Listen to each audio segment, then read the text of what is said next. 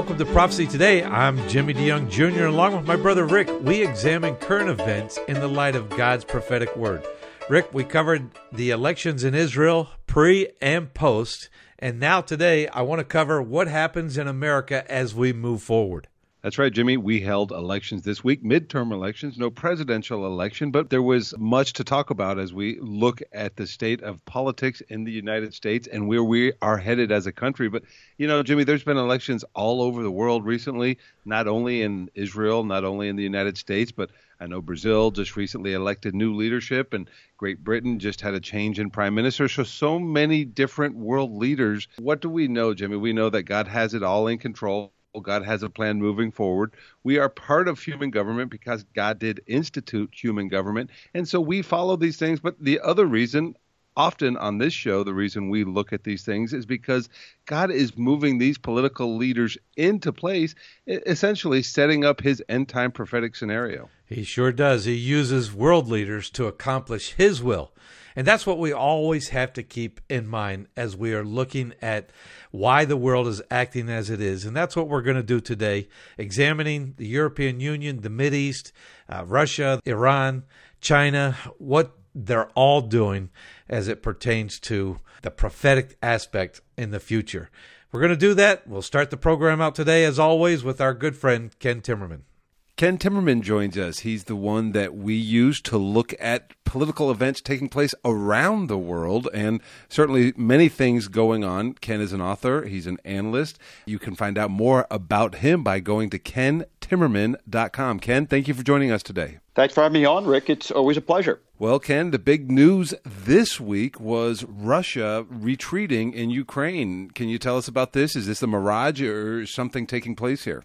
No, this is a big defeat, a major defeat for the Russians. Kherson was the city that they took in February. It was the only major Ukrainian city that they actually succeeded in occupying completely. And now they're pulling out. They're pulling out because they say it's untenable. Uh, and they are losing too many soldiers there. You know, General Mark Milley, the chairman of the U S Joint Chiefs of Staff, said this week that each side in the Russia-Ukraine conflict has lost one hundred thousand soldiers killed and wounded. That's enormous. It's an enormous amount of casualties. Now, we don't know what the ratio is of killed to wounded, but still, that, that's just, just tremendous casualties on both sides. Obviously, Ukraine has a smaller population than Russia, so it's uh, overweight on the Ukrainian side. But look, with U S help, the Ukrainian military is pushing the Russians back. We don't know how far they're going to get pushed back, but they are definitely on the offensive. The other important thing to note about Kherson is that it was part of this territory, of these territories that the Russians annexed just weeks ago, saying they were forever Russia. Well, it looks now like forever was just a matter of weeks. There was a report coming out this week that this war could potentially be a dress rehearsal for a larger, more expanded conflict that may involve nuclear weapons. Well, Rick, what's uh, extremely disturbing here is to see the increasing reliance of both Russia and China on nuclear weapons, not just conventional weapons, but nuclear weapons as warfighting mm. weapons. Mm. The head of U S Strategic Command, Admiral Charles Richard, gave an absolutely extraordinary speech, an apocalyptic speech over this past week. I was quite disturbed when I heard about this. It was a public speech to the uh, Navy Submarine League's twenty twenty-two annual symposium. And he said this, this Ukraine crisis that we're in now, it is just the warm-up. Hmm. The big one is coming. Now, look, uh, I, I can remember the nineteen sixties growing up during the Cuban Missile Crisis when the big one seemed to be around the corner. We were told to duck and cover uh, since Russia had deployed nuclear-tipped missiles in Cuba, just ninety miles off the U S coast. And for a, a member of the Joint Chiefs of Staff, the head of the U S Strategic Command, this is the man in charge of virtually all of U S nuclear weapons, to tell us that the big one is coming without telling us exactly how or why or where the danger is, I think is extremely irresponsible. Uh, now, that said, he also made some very important statements uh, about the lack of U S modernization of our nuclear triad. And he said both the Russians and the Chinese are outpacing us in nuclear modernization. We are not keeping up. And he said this itself is a problem that we're going to have in the future. But this whole notion that we are facing a nuclear war with Russia and or China, uh, I think is, is extremely irresponsible to be discuss- discussed like this in public, unless, of course, we're actually there. Then we're all in big trouble. We certainly are, if that is the case. Well, situations like this are, I would believe, why we have summits like the G twenty summit that's coming up, an opportunity for world leaders to get together to talk, to resolve differences in boardrooms instead of battlefields. G twenty summit is coming up. Can you tell us what the G twenty summit is all about and maybe some of the, the things that are going to take place while that goes on? Well, two important th- things will happen. Biden will meet with President Xi, who hasn't really met with world leaders much recently because of COVID, and nobody will meet with President Putin because he's going to stay home. So uh, you have the, the hot war going on between the U S and Russia in Ukraine. Uh, that will be discussed by underlings. And the Cold War between the U S and China over Taiwan will be discussed by the principals, by the presidents on both sides. Now, again, the war uh, of rhetoric between the U S and China is heating up dramatically. Just this week, Jake Sullivan, the national security advisor, who we learned had actually met with his Russian counterparts recently in secret to try to tamp down the, this talk of a nuclear war or the use of nuclear weapons by Russia in Ukraine. Jake Sullivan said publicly uh, this week that he was going to brief Taiwan's leaders of the talks between Biden and President Xi at the G twenty summit. Well, you would think that would be a normal thing, but it's not. The Chinese went absolutely ballistic when they heard that, mm. and they said this violates all U S commitments to only deal with Taiwan in back-channel ways and not directly. And essentially, the Chinese threatened the U S because they were going to brief Taiwan. This, to me, suggests a growing, not just belligerency on the part of the Chinese, that's obvious, but also a confidence that they can get away with this type of belligerency and the U S will do nothing. I've said here, and you may recall this, Rick, that my fear in the Biden-Xi meeting is that President Xi will remind the U S president that he's got some leverage over him. Uh, that leverage is his full knowledge of the corruption of Hunter Biden, the president's son. Will he dangle that in front of Joe Biden at this summit? I would be hard-pressed to say no. Very interesting. Well, you look at China and their growing influence, and then Russia, although they're seemingly losing in Ukraine, they're still a superpower as far as uh, nuclear weapons and oil goes, and then their relationship, the, the alliance with Iran and other nations there, they're being driven together by world events and things that are taking place. As President Biden, and this maybe speaks to what you just said, as President Biden goes to this meeting, and we've talked at great length about his capabilities, how confident are you that he's going to navigate these very dangerous waters successfully? Well, um, I'm, I'm worried about it, and I can tell you I'm also worried that he will just be physically exhausted. He stopped in Egypt on Friday. From Egypt, then he's flying to Bali. I mean, he's flying all the way across the world for the G twenty summit. And Biden is, he's a guy who likes to take his naps, and uh, he does not like to have events in the evening. He gets tired very easily. I'm really worried about his physical stamina mm. in these meetings. Uh, and I think it's extremely important that a U S president give a impression of strength. And we have not seen that from President Biden, and, and, and an impression of weakness. It's provocative, and it provokes the bullies to take advantage of you. Well, one of the things that he will have to deal with and the world will have to deal with is the fact that Iran is, as we've talked about many times, seeking to become a nuclear power. And now they're working on a hypersonic ballistic missile. You had the head of the Revolutionary Guards this week announce that they had successfully developed a hypersonic nuclear-capable missile. This would be one able to evade U S and Israeli air defense or missile interception systems.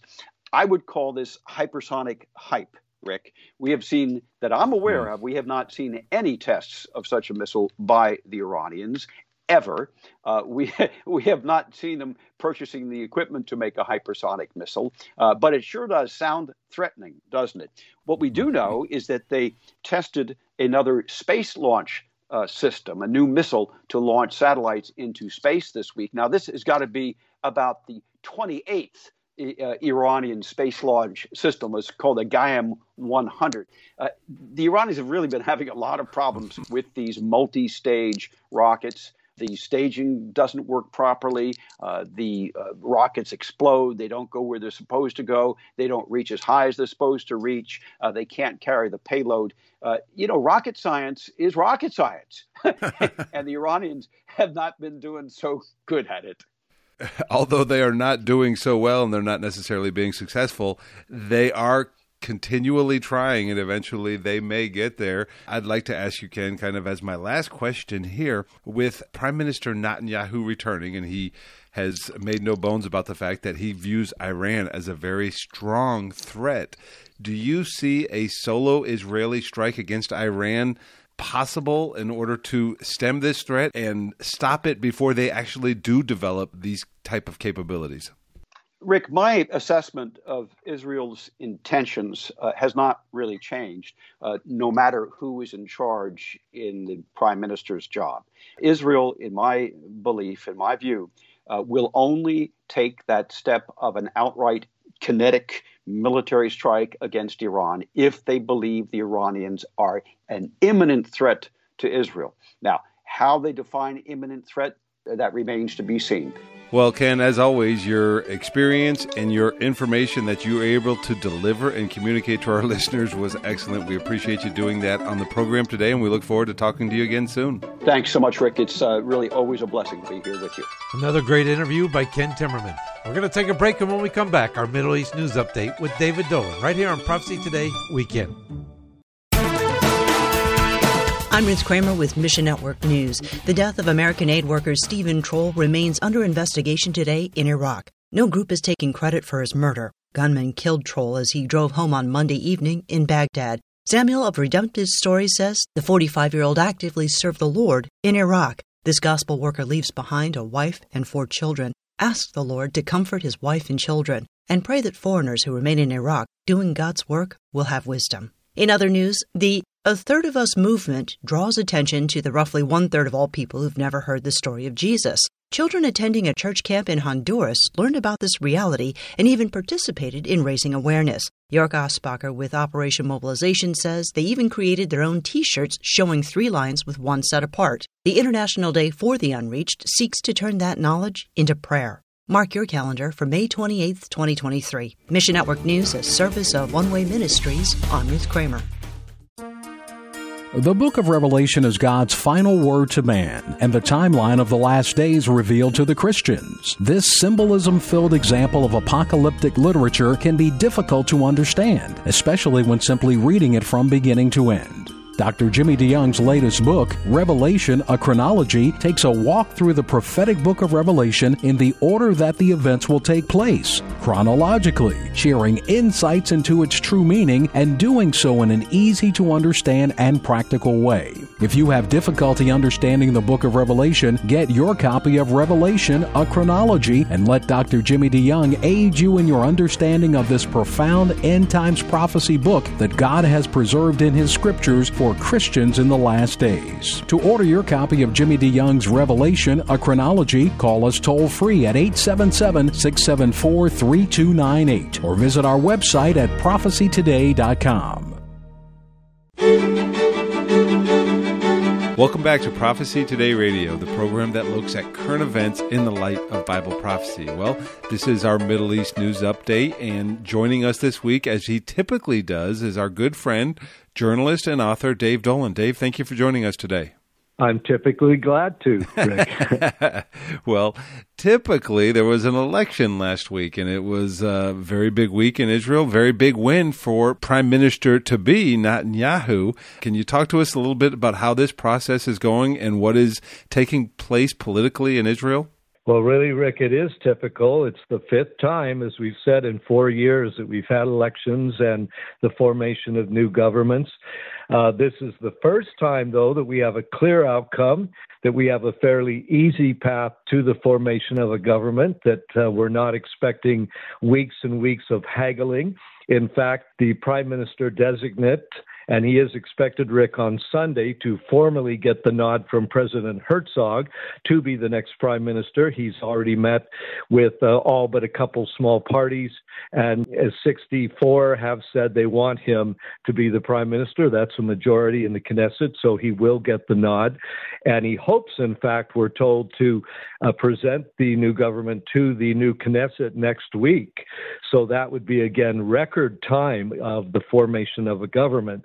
And Netanyahu, even before getting the official nod, has been meeting with the heads of the other parties that are going to be part of his coalition, the three uh, religious parties that are joining him, together making sixty-four seats, and basically negotiating with, with them, getting their demands, which are stronger than they might have been otherwise, because they, as I mentioned last week, the three together uh, have more seats in his new government than the ruling Likud party. Party, the dominant party, will have thirty-one seats, so less than half of those sixty-four.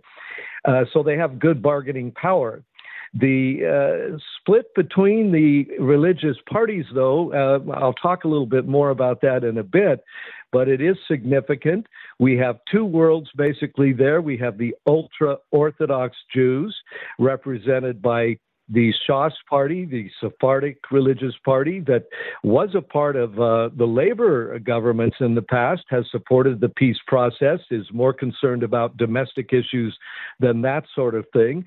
Then we have the United Torah Judaism party, which is the Ashkenazi European Jews, mostly Hasidic Jews, uh, wear black hats and black coats and all of that.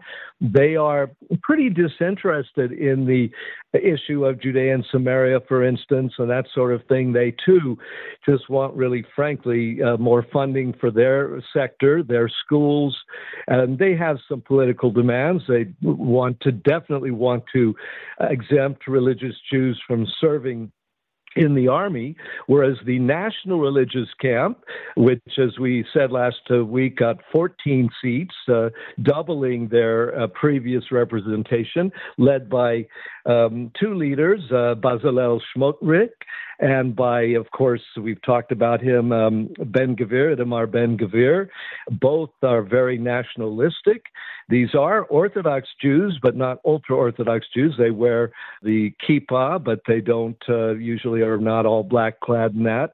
And they're very much in favor of um, annexation of Judea and Samaria, of building on the Temple Mount and Jews going up to the Temple Mount, whereas the two ultra-Orthodox parties are very strongly opposed to that. The two chief rabbis are opposed, one Sephardic, one Ashkenazi, and there's even a sign at the entrance to the Temple Mount. I'm sure you've seen it. It's been there for some years, forbidding Jews to go up there, saying this is a sacred site. We don't want to set foot even accidentally on the site of the Holy of Holies. We don't know exactly where that was, so Jews should stay off of that site.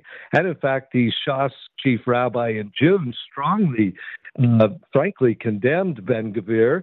He said, we have these uh, show-offs that want to go up on the Temple Mount and stir trouble up there.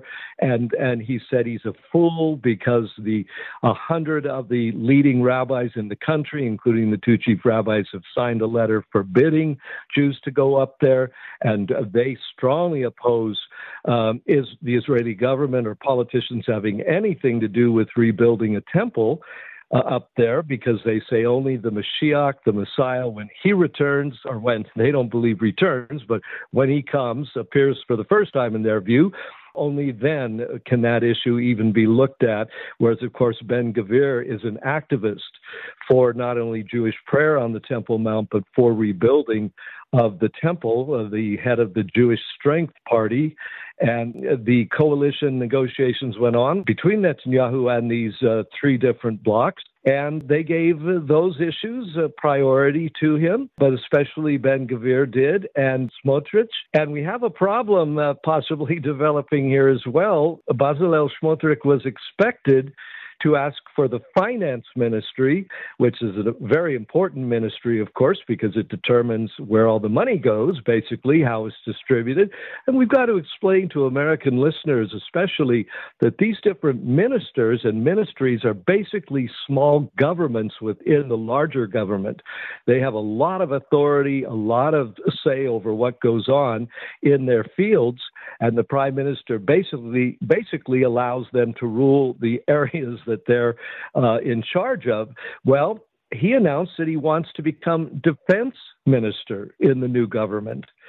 Uh, that is, of course, one of the three senior positions in the government. Netanyahu didn't commit either way to that, but he had earlier told his own Likud party members that the three top positions, defense, foreign, and, of course, the prime minister, would remain under Likud, in Likud hands, and not uh, any of these smaller parties. And the problem with Smotrich is that um, he was arrested in the Gaza withdrawal in two thousand five, so he has a criminal record. And the U S has already expressed much concern about him and Ben-Gvir taking top ministries, uh, indicating that they possibly won't work with those ministries if they are under the control of either of these men. And, of course, the defense ministry is a key um, ally of the United States, a key component in Israel's security and the relations between the U S military establishment and the Israeli military military establishment, very strong, as you know, Rick. And so if he becomes defense minister, this could pose a great problem. And the uh, American ambassador to Israel this week indicated that, that this would be very problematic. The two men might not even be allowed to visit the United States because of these criminal charges against them, not charges, these convictions in earlier um, incidents. Ben-Gvir, of course, was charged with racism for holding up a sign in two thousand seven at a rally that said, "Expel the Arab enemy." He since moderated those positions and made clear that he's only talking about Arab terrorists and not the whole Arab community, as he originally was supportive of that. But they're pretty far to the right, and it's going to be interesting to see what happens there. But Netanyahu is trying to first form the government and then negotiate all of these other issues. The elections were last week, but I feel like the real work of governing and establishing a government has begun in earnest, and there is a long way to go there. Well, my final question, uh, and it again pertains to Prime Minister Netanyahu. Uh, he got a call from Erdogan of Turkey. Very interesting. They have a checkered history. What can you tell us about that call and what it means for Israel-Turkey relations going forward? Well, it was very significant, Rick. Yes, it was under um, Netanyahu's uh, rule in two thousand ten that relations were basically broken with Turkey. They did have good diplomatic relations before that. Uh, of course, that was due to Erdogan sending a ship, a Turkish ship, to try to break the Israeli blockade of the Gaza Strip, blockading weapons coming in there from Iran mainly. And uh, relations were formally broken, basically, and reestablished formally this year. The president went there in March. The Prime Minister Lapid visited a little later than that. And uh, now Erdogan called Netanyahu to congratulate him. He said, "We want ties to remain strong and to continue." So he said nothing about Ben-Gvir or whatever. So that was good. And also the United Arab Emirates uh, leader phoned Netanyahu also to congratulate him, also to say, "We hope relations will remain strong." And uh, he spoke with the leaders of Germany and Italy and others that also congratulated him. So, and he reminded all of them, and he made this statement himself, that "I am the leader of this new government." In other words, the final policy decisions will be taken by him. And there's the suggestion, Rick, that Netanyahu may hold the defense ministry for himself, just to deflect that issue. But important development, and it's a good sign that the world's not going to fall apart, even if uh, the, it will mm-hmm. be the most right-wing government in Israel's history. There's no doubt about that. But uh, these fourteen members of the National Religious Bloc are fourteen out of sixty-four. So, you know, they're not the big voice, and uh, we'll see what happens with that. But uh, a new dawn, a new day, and the quickest government that Israel's had formed in a long time. And people, frankly, the Israeli people are thankful just for that fact alone. Well, I'm sure they are, David. Thank you so much for keeping our listeners updated on what is taking place in Israel and the entire Middle East. We look forward to talking to you again soon. You're welcome, Rick. God bless. We're going to take a break right now, but when we come back, we're going to talk to R C. Murrow. Stay tuned right here on Prophecy Today Weekend.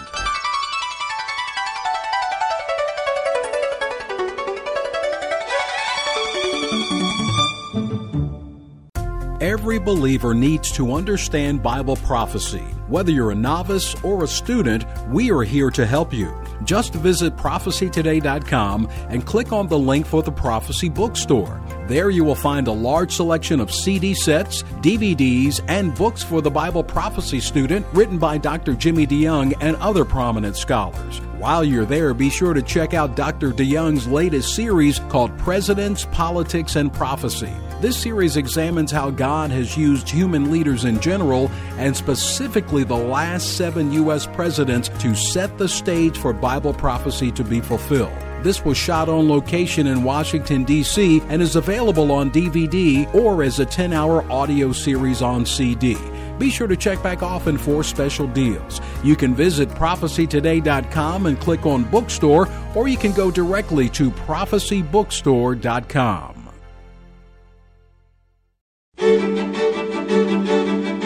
Welcome back to Prophecy Today. I'm Jimmy DeYoung Junior Along with Rick, we examine current events in the light of God's prophetic word.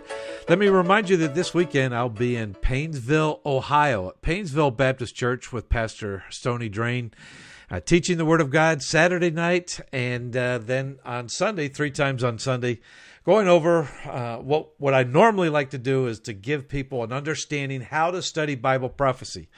I don't want to just give you the fish. I want to teach you how to fish, and that's what I'd like to do when I do a prophecy conference is go through our trio of triplets, the three strands of the human family, the three main prophetic books of the Bible, which would be, of course, Ezekiel, Daniel, and Revelation, and then the three main remaining events on God's timetable, beginning with the rapture, the second coming of Jesus Christ to the earth after the seven-year tribulation period, and then the great white throne judgment.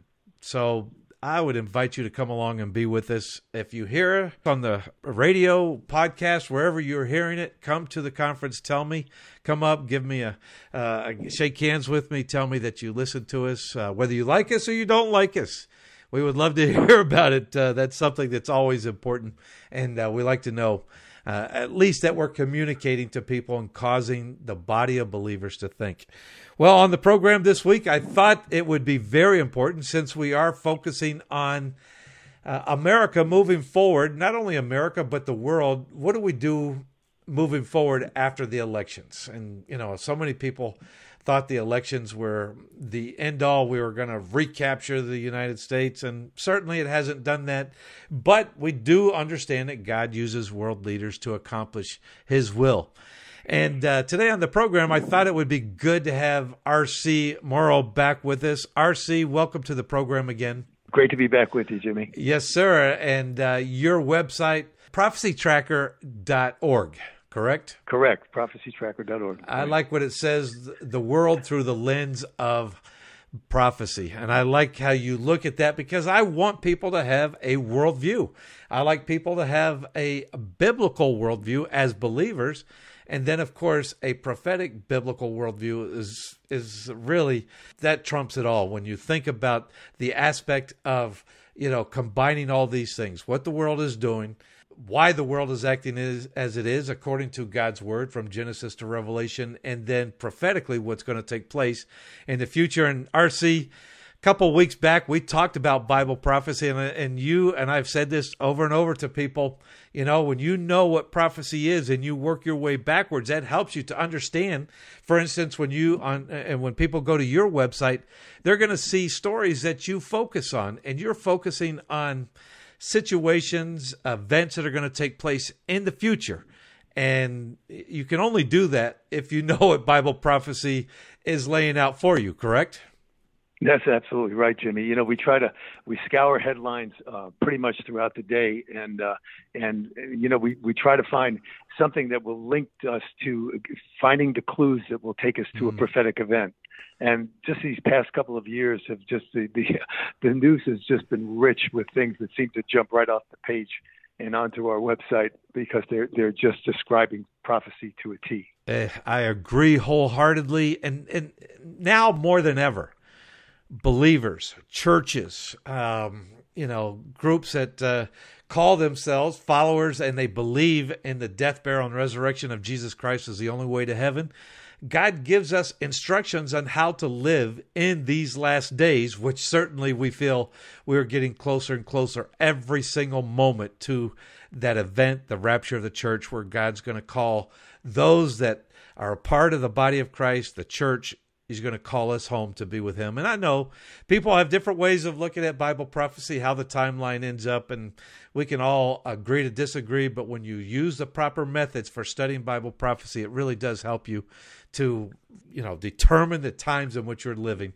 And that's what Daniel did. Daniel, by reading the prophet Jeremiah, understood the times in which he was living, and we can do also the same thing. Well, R C, I, I tell people often that you are our financial man, guru, whatever you want to say. Uh, you have information pertaining to this, and I exclusively go to you. And I want to know, lately there's been a lot of news this week on the central bank digital currencies. Can you give us an update on that? Yeah, I can, Jimmy. There was a headline in the Economic Times of India earlier this week, and I almost missed this one because it's a website that I really didn't have on my checklist, but I, I managed to find it. And, and what I found is the Reserve Bank of India on November first began a pilot program. So they went up from just development to pilot on C B D Cs. And in one month, they plan to start testing them in retail locations. So that was pretty important news. Um, add to that, the new U K Prime Minister, Rishi Sunak, who scrapped plans to move the British embassy to Jerusalem, Uh, let his complete support for C B D Cs be known, which is sure to be a topic at the up- upcoming G twenty nations in Bali this next week. You know, if that's not enough, F T X, a major cryptocurrency exchange, filed for bankruptcy yesterday, leaving investors with massive losses of so far over seven hundred million dollars, which could be the tip of a very large iceberg that will likely motivate the government to sharply regulate crypto trading, further setting the stage for C B D Cs. And Jimmy, we have all three of these reports up on our website, prophecy tracker dot org. R C, you know, when we, when we talk about this, and for instance, if someone's just tuning in today and you're mentioning C B D Cs, how does that right. affect the average person, you know, that's uh, working a, uh, an eight to five job, who's uh, trying to raise his family? How does that affect us? I spoke to a cousin yesterday who I hadn't spoken to in a long time, and I was very surprised to learn that he was very much up on C B D Cs. Mm. And he and he asked me, what's going to happen with, with the cash that I have? I have cash in a vault. I have some, you know, just some cash for emergency.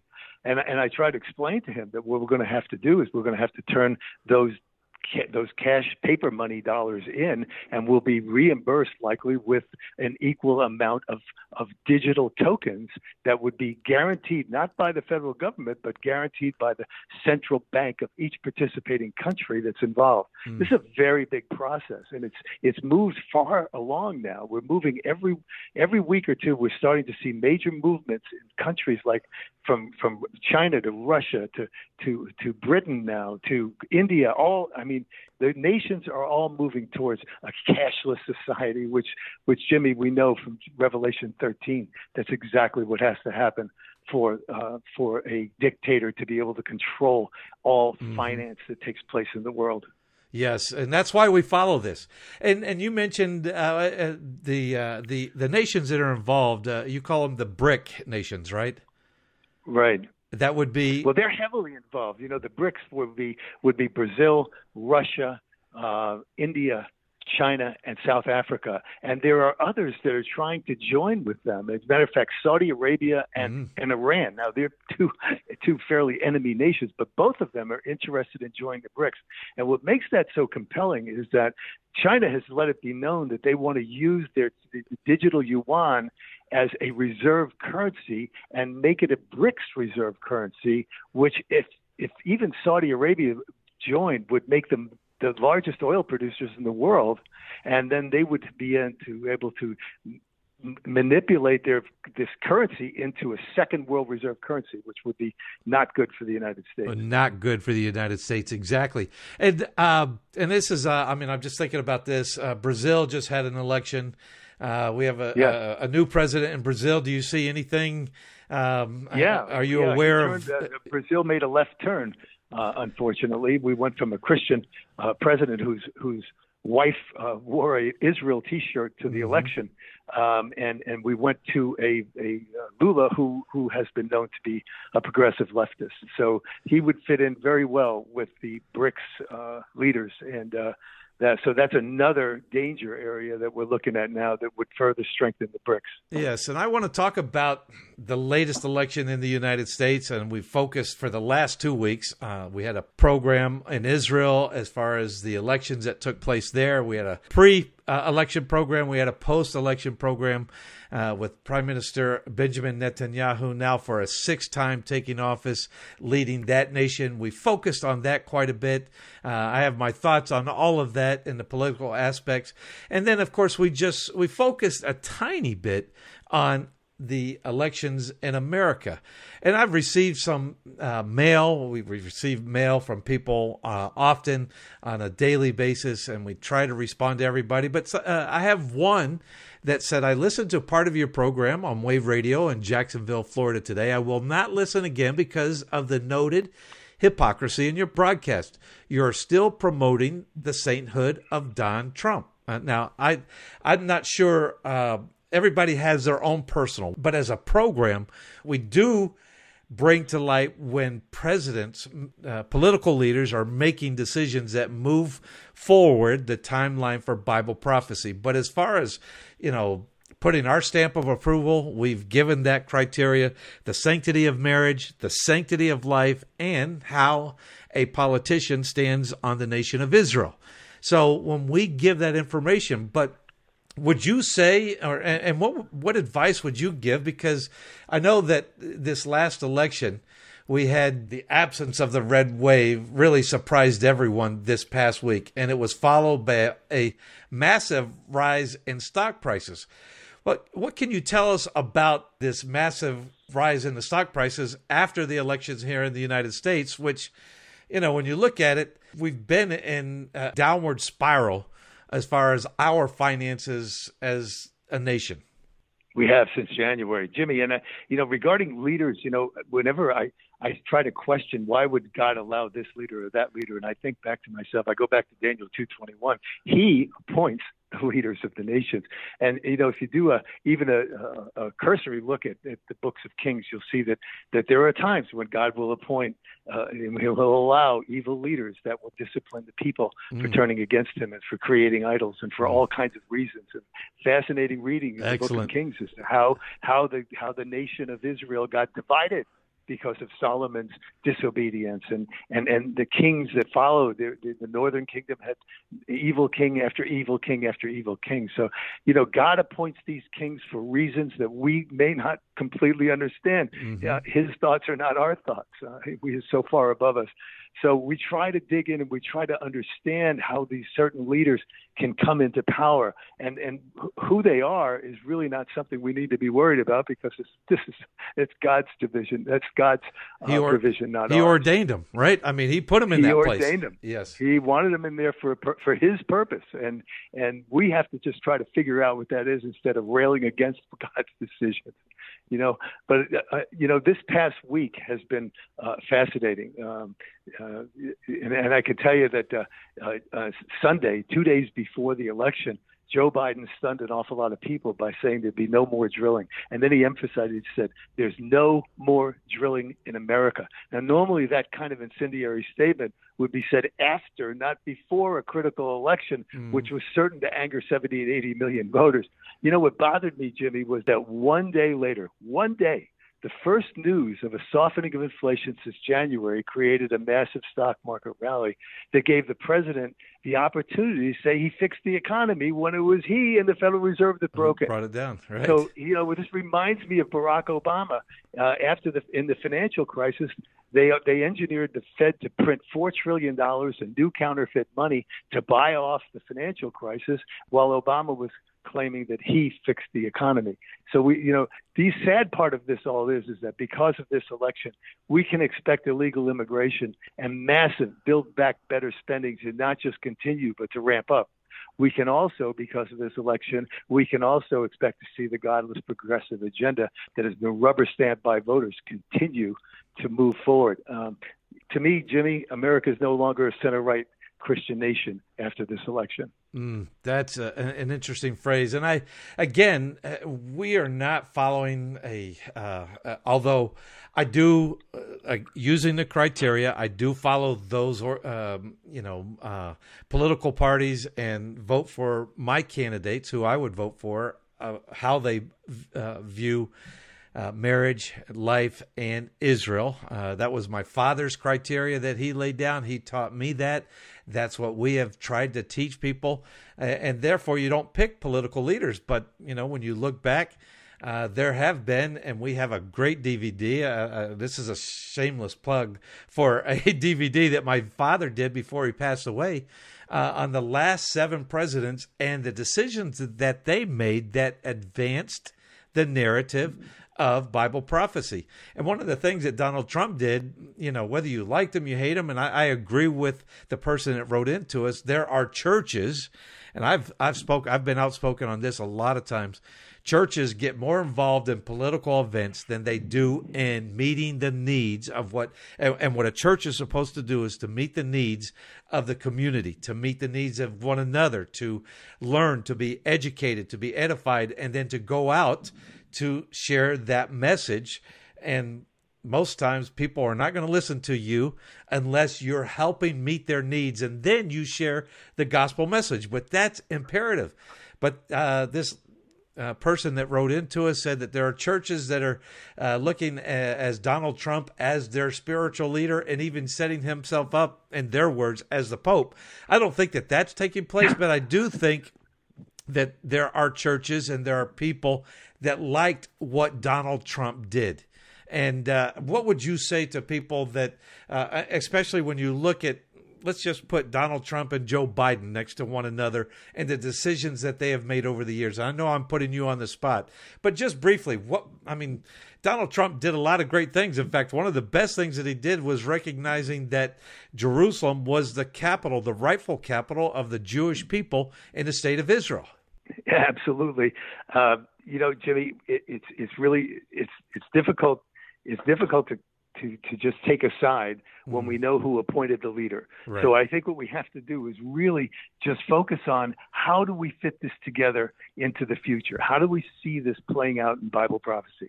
Because we have so many clues to track and so many things to follow. It's really not about promoting a leader. It's about uh, it's about trying to figure out how that leader is going to affect where we're going, mm. where we know where we're going. Because we know that prophecy is one hundred percent perfect all of the time, mm-hmm. one hundred percent perfect. So therefore, we know that we have this destiny. We know where we're going. We know where this is going to end up.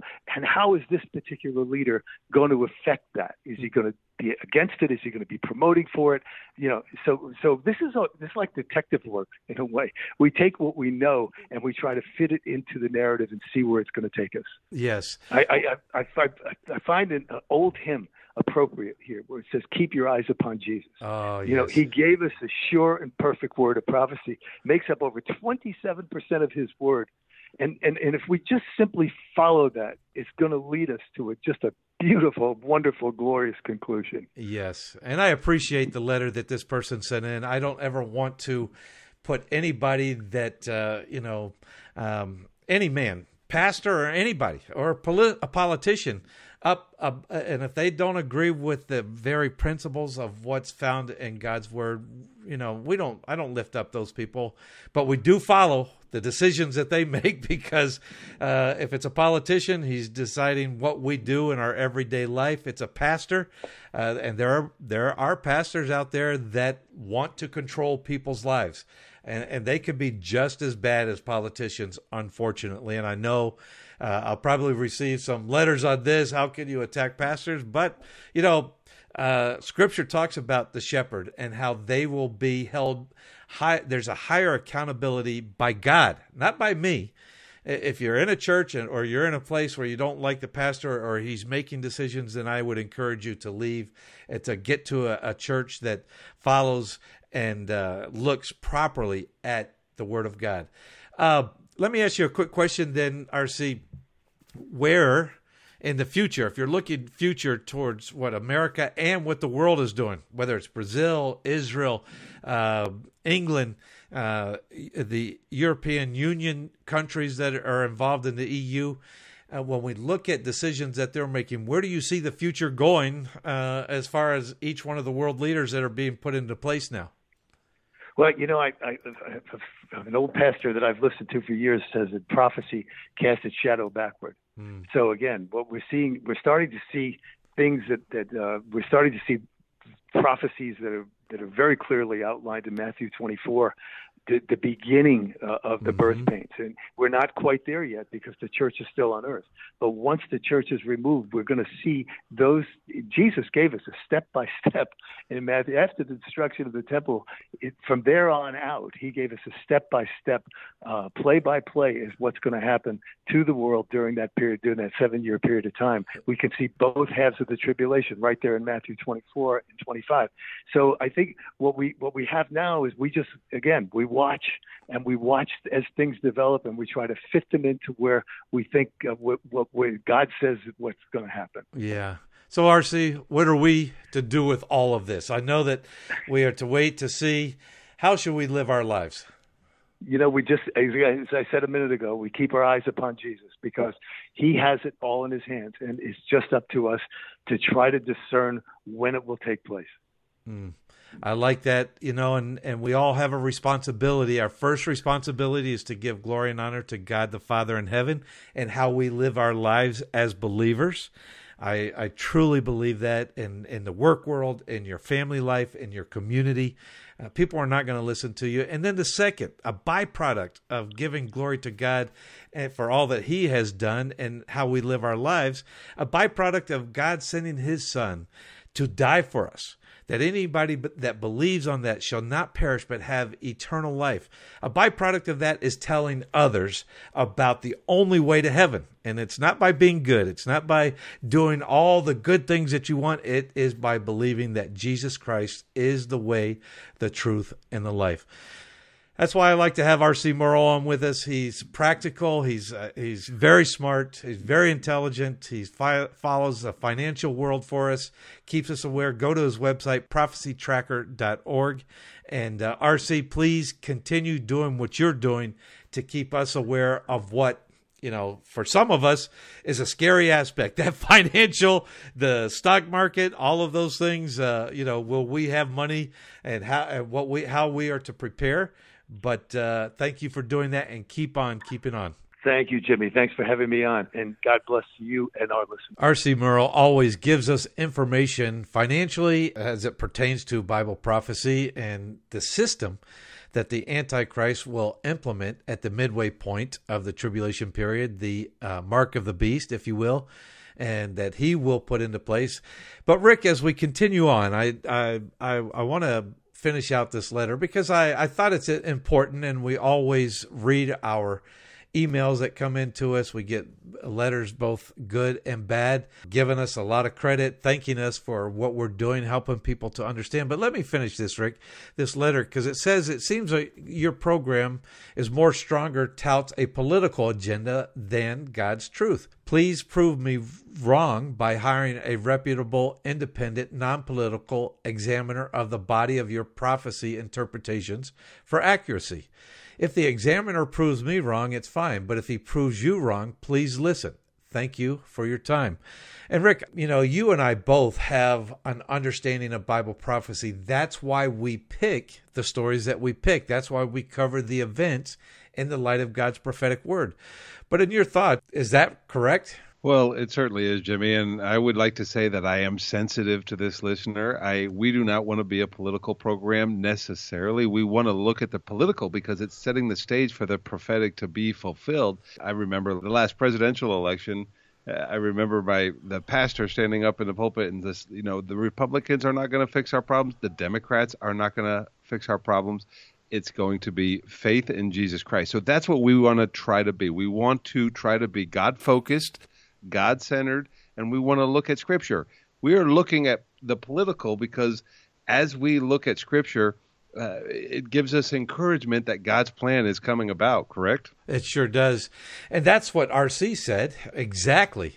But uh, yes, as you do this, uh, you can't be upset because the person that is in charge is ordained by God, and God placed them there. I always um, encourage people to pray for our leaders. Uh, I know when whoever gets in and if people are upset one or w- one way or another, and that does happen, you have to think that God placed this person there because he wants to accomplish his will. We shouldn't use the government to do our work as believers. The church needs to do that work. We are in the, I would say, the ministry uh, as a church, as a body of Christ, to meet the needs of people, meet their needs, and tell them. That first need that they need to be met is the one that Jesus Christ is their Savior, that He died for their sins, that they need a Savior. They need a way to have a restored relationship with God. And that was provided through the death of Jesus Christ. Jimmy, let me just say something, and I'd like to hear your comment on this, but just to set the listener's mind at ease, we are not building the kingdom here. The Bible says that the world is only going to get worse.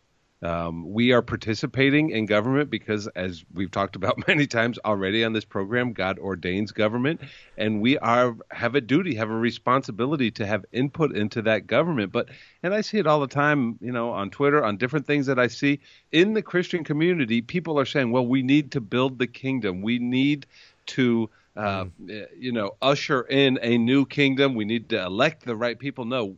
We need to do what God has explained to us. We're not building the kingdom.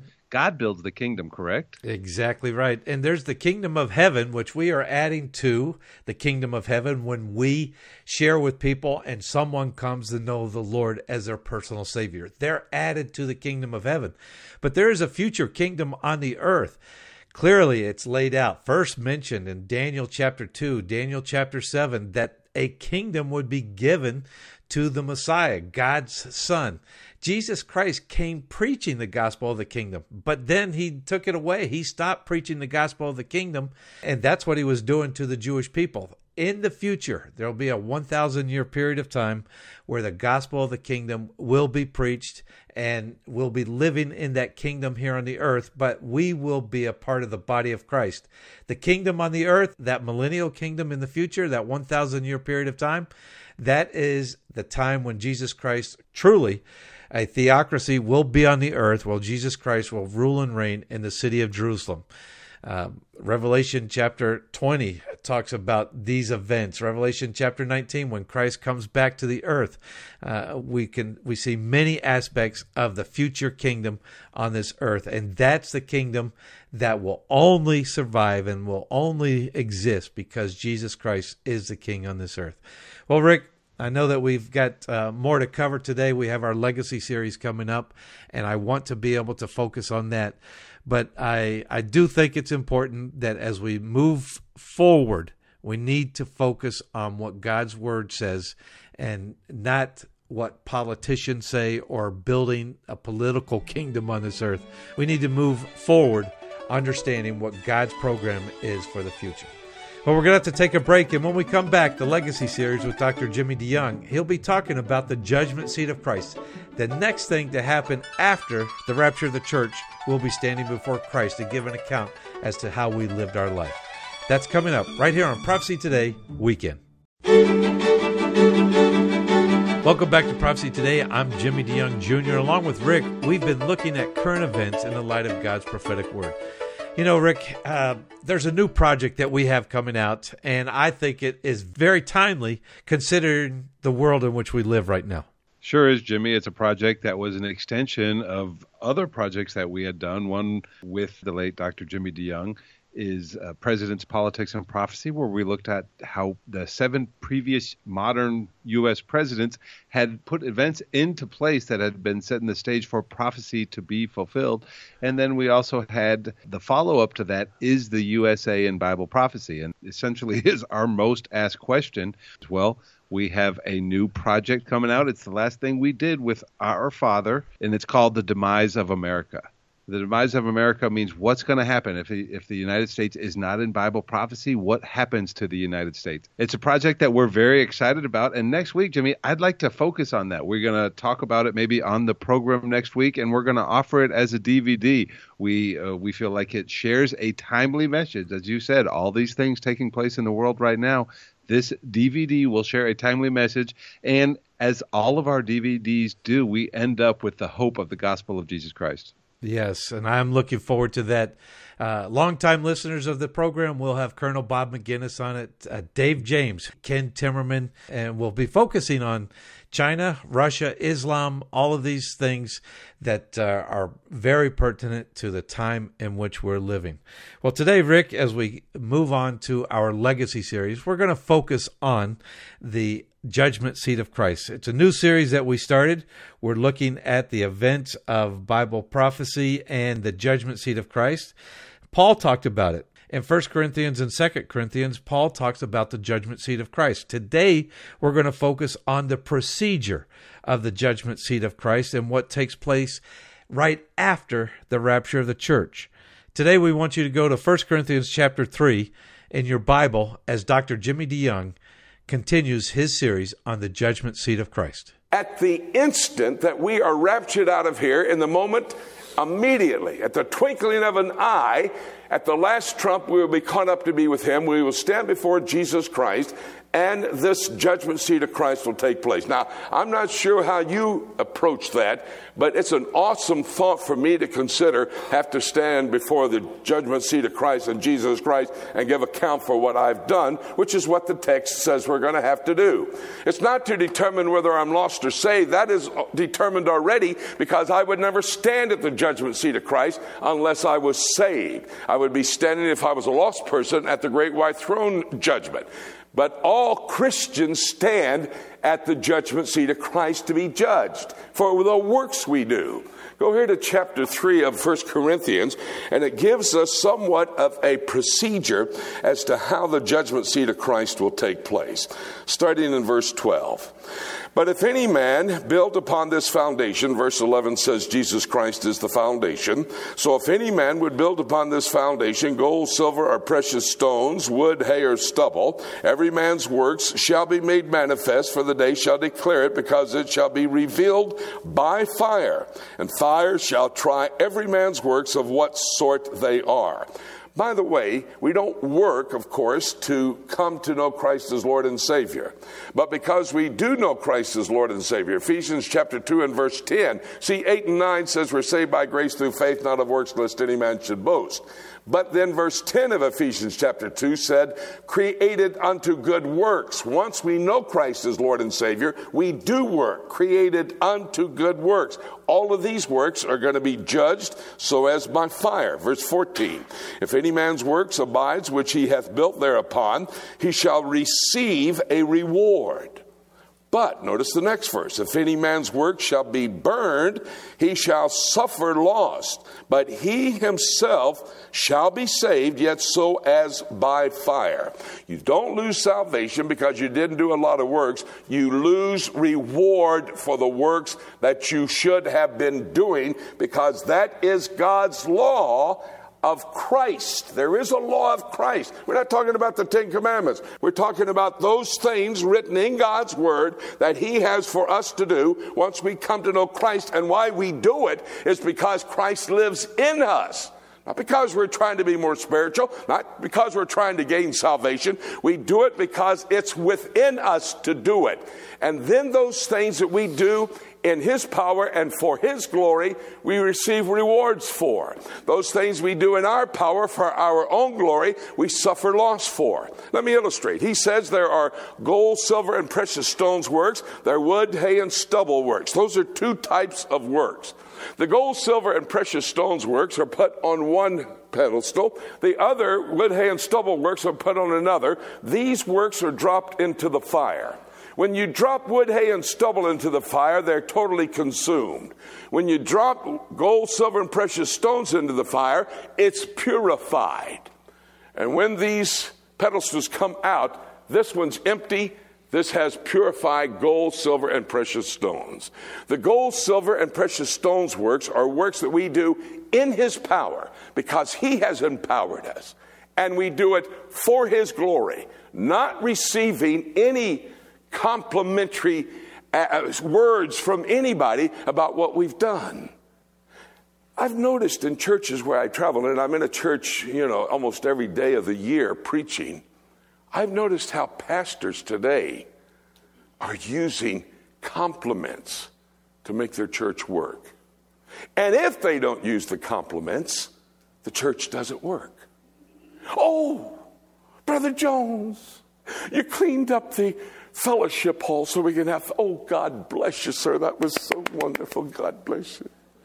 Oh, Missus Smith, what a wonderful job at the piano. You were so marvelous. And if he doesn't say that, Missus Smith bought the piano, so she takes it home, and you don't have any more music. You know, we're building the body on compliments. Those are the wood, hay, and stubble works. Works we do in our own power for our own glory. He doesn't need my works. He wants that which he empowers me to do. Availability is all he wants, not my great ability. He wants these works that he empowers us to do, and we do it for his glory. If nobody ever, ever says a word about it, we do them for his glory. And we stand at the judgment seat of Christ. And that's what happens. And, and you know what? At that judgment seat of Christ, we get a prize. We get a very interesting prize. Go back to chapter nineteen of the book of Revelation just a moment and look at verse eight. Remember, the bride to be is to go to prepare her garments. What's going on with the groom to be? He's preparing the mansion. Now notice here in verse eight, Revelation nineteen eight. And to her was granted that she should be arrayed in fine linen, clean and white. For the fine linen is the righteousness of saints. What's the first prize that we receive from the judgment seat of Christ? We receive our wedding garment. How do we know if our works were righteous acts? Only when they have been judged by Jesus Christ at the judgment seat of Christ.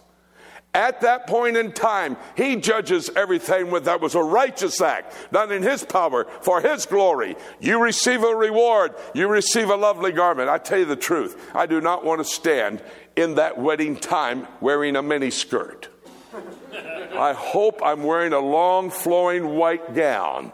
And so when my groom-to-be sees me, he says, wow, look at that beautiful bride, all dressed up. There's nothing wrong with that ambition. The Apostle Paul also in Second Corinthians chapter five said, I am ambitious to have a wonderful time at the judgment seat of Christ. I'm ambitious. That's the first reward we get. We get a beautiful wedding garment. Second thing we get, get your pens out. I want you to write these down. We'll not look at them, but I want you to write these down. We receive five crowns at the judgment seat of Christ. Five crowns. Here's the first one. The crown incorruptible. First Corinthians chapter nine and verse twenty-seven. A crown incorruptible. Now, what's that crown for? For bringing our bodies under subjection. A crown incorruptible. First Corinthians chapter nine, verse twenty-seven. That's the first crown we receive. The second crown is a crown of rejoicing. That would be First Thessalonians chapter two, verse nineteen, where Paul says, what? Are ye not my crown of rejoicing? He's talking to the people from Thessaloniki who, what? Had just been saved three weeks earlier, and he's the one that led them to the Lord. So you receive a crown of rejoicing for being a soul winner, for winning people to Jesus Christ. The exhortation is there. We must go forth to win people to Jesus Christ. We don't have to pray about that. That's an automatic given. And so in order to be obedient to the Lord, we do that and we receive a crown of righteousness, excuse me, a crown of rejoicing uh, for winning people to Jesus Christ. The third crown is James chapter one and verse twelve. James chapter one and verse twelve. It is a crown of life for yielding not to temptation. Now, temptation is not a sin. Where it becomes sin is when we yield to temptation. And the Word of God has given us the way to be able to stand up against temptation.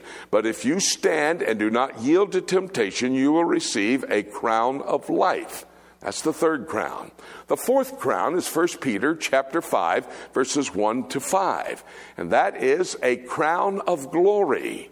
And we receive a crown of glory for helping the body to grow. Mentoring would be a fabulous way to get that crown of glory. Older people, you and I, both men and women, have the responsibility of mentoring. You ladies should be mentoring every single young wife and mother in your church. You ought to be the example. You ought to be helping her to learn how to be a wife. You've got years of experience. She needs to be brought into you and your fellowship, and you mentor her. And you men ought to be teaching the young men of your church who are husbands and fathers how to be a husband and a father. And in order to do that, you follow the dictates of the Word of God, number one, and then number two, you receive a crown of glory. The fourth, excuse me, the fifth crown that you receive is a crown of righteousness. The Apostle Paul, Second Timothy uh, chapter four, said, I ran the race, I fought the fight, I kept the faith. I finished the course. And then in verse eight, he said, laid up for me is a crown of righteousness, but not for me only, but for everyone who loves his appearing. Now, I want you to know this, dear folks, this week in my sessions, I've been doing everything I possibly can to help you get that crown of righteousness. I've been trying to encourage you to help you to understand the times in which we're living. You never can love the appearing, eagerly awaiting his shout for us to call, be called up into the heavenlies with him, unless you understand what's going on prophetically from the Word of God and then applying that to all current events out there, looking at the current events in light of Bible prophecy. If you're doing that, you would have to say with me, we are quickly approaching the time when Jesus Christ is going to call us up to be with him. There's nobody that can deny that if you look at the Word of God and realize the world in which we're living. It's an absolute. Therefore, that should cause you to hunger for Jesus Christ to shout to call us up to be with him. And if you do that, you will receive a crown of righteousness. All of these crowns can be given to us at the judgment seat of Christ. A crown incorruptible for bringing our bodies under subjection. A crown of rejoicing for being a soul winner. A crown of life for not yielding to temptation. A crown of glory for helping build the body of Christ. And a crown of righteousness because we love the appearing of our wonderful Savior, Jesus Christ. We all should strive to receive all of these crowns at the judgment seat of Christ. The judgment seat of Christ is an awesome time yet in the future. It happens right after the rapture, in the next moment. Since the rapture can happen at any moment, we must make sure that we're ready for the judgment seat of Christ as well. Next week on the broadcast, we'll find out what we do with all of these crowns and what they mean to us in eternity future. This study will be a real blessing to you. Please join us next week.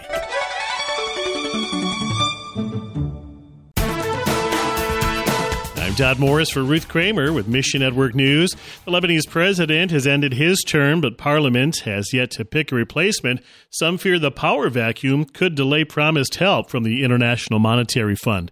Wissam Nasrallah with L S C S D says the lack of a functioning government makes the situation even worse. The ministry provides education for kids who otherwise wouldn't have access to it. Please pray the care of Lebanese Christians would point to Jesus. Today is Veterans Day in the United States, a national holiday honoring people who've served in the military. Veterans gain crucial skills from their military involvement. Unfortunately, some experiences, especially combat, leave veterans with invisible scars. Christ offers the healing veterans need. However, that healing often lies out of reach at the local church. That's where Warriors Set Free, a division of Set Free Ministries, comes in. Learn more at mission news dot org, a service of One-Way Ministries. Have you always wanted to visit the land of Israel? Imagine what it would be like to walk in the footsteps of Jesus. With Joshua Travel, you can visit Israel past, present, and prophetic. The Bible will come alive as you see places like the Shepherd's Field where our Lord was born, Caesarea Philippi, Cana of Galilee, Capernaum, the Garden of Gethsemane, and the Garden Tomb. You'll even experience an exciting boat ride on the Sea of Galilee. You'll visit each site with Bible in hand as we take the time to not just visit the sites, but to help you understand their importance to our biblical heritage and to our prophetic future. We will place special emphasis on the eternal city of Jerusalem, the most important city in the world, and the place from where Jesus will rule and reign one day. Call Joshua Travel today at four two three, eight two one, three six three five to find out more about this trip of a lifetime, or you can visit us online at joshua travel dot com. Welcome back to Prophecy Today. I'm Jimmy DeYoung Junior, and along with Rick, we've been looking at the events of Bible prophecy. We'll be, we've been looking at the events of the world through the lens of Bible prophecy. And I, I'm stealing that, Rick, from R C. Murrow's website, because he looks at the events of the world through the lens of Bible prophecy. And I think that is so good, because really that helps us to understand why the world is acting as it is. And uh, this program basically was looking at moving forward after we went through the elections uh, uh, and what's going to take place in the future, not only here in America, but around the world as events are unfolding. Yeah, that's right, Jimmy. And if we look at it, we especially the elections that took place in Israel, and we mentioned it when we talked with Dave Dolan, the elections take place, they they announce who's going to set up the government, and then it takes a while for that mm. to happen. But it certainly seems like uh, many uh, elements that are going to go into this new government, whether it be uh, talking about the settlements or the quote-unquote settlements, the area uh, that we call Judea and Samaria, the world calls the West Bank, or, of course, the Temple Mount, the most sacred piece of real estate in all the world.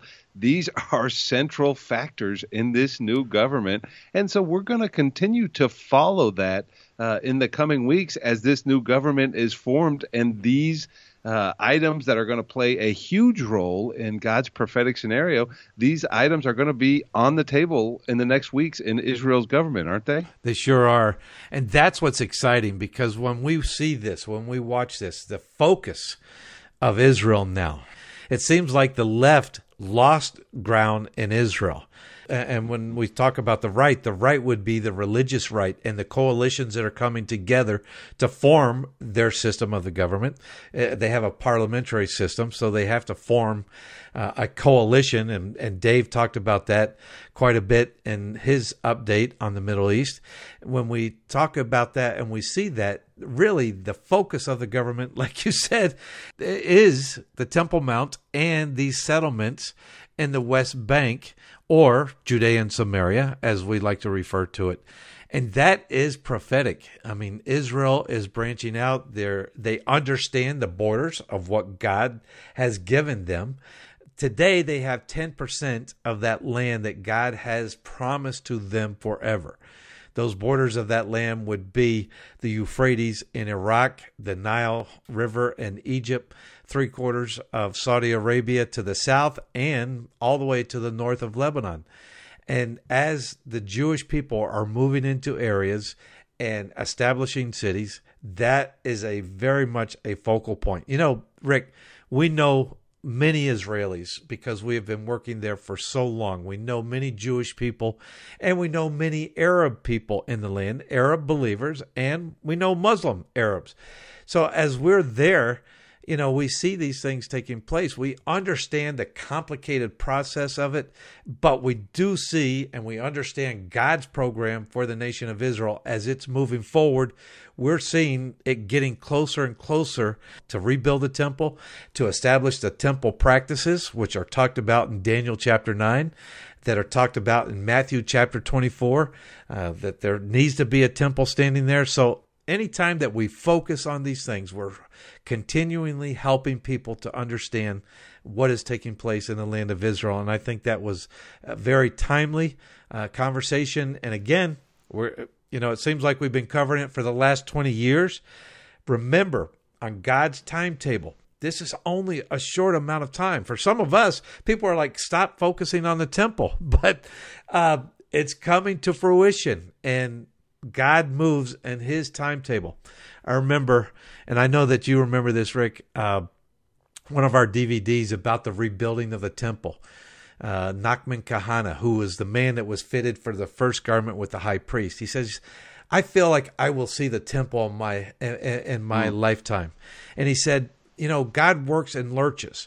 Sometimes, and, and I would like to say this, sometimes we feel like we're moving ahead Uh, an inch or so at a time, but then sometimes we leap forward and it seems like we've jumped ahead a mile or so, getting closer to the rapture of the church. And that's where I feel like we are now.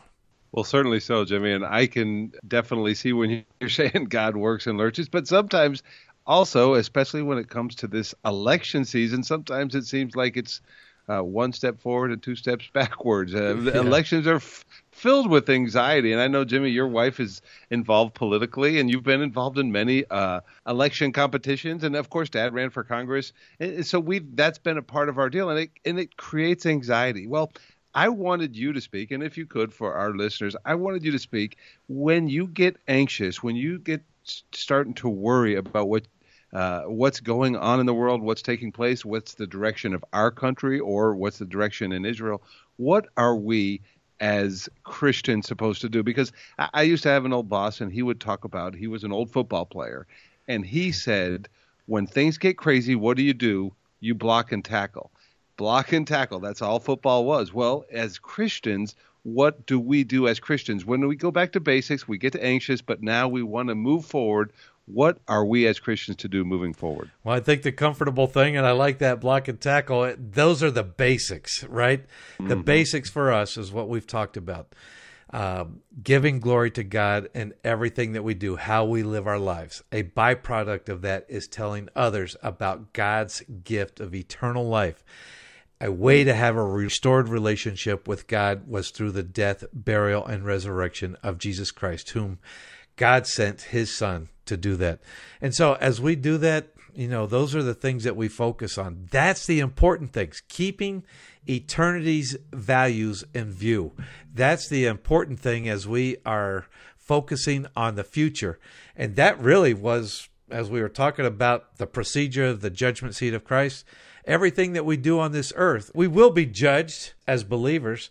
Did we work for the Lord, or were we working to elect political figures to office? In this time in which we're living, we need to keep in mind that all that we do needs to be in mind. What does God have for each and every single one of us to do? What areas can you affect your world for eternity? We make decisions. What decisions do we make every day that affect eternity? How we live our lives and how we share that message. We are to be ambassadors of heaven. We are those ambassadors. We're here on this earth until the rapture of the church takes place and takes us home to be with him. Well, Rick, uh, we'll cover again next week. I'm looking forward to focusing on the demise of America, a new D V D project, the very last thing that we did with Doctor Jimmy DeYoung. Until next week, Rick, I would just say let's keep continuing to affect the world around us by looking up for the rapture of the church to take place. Let's keep looking up until. Thank you so much for joining us today. This is Jay Johnson inviting you to join us again next week for more of Prophecy Today.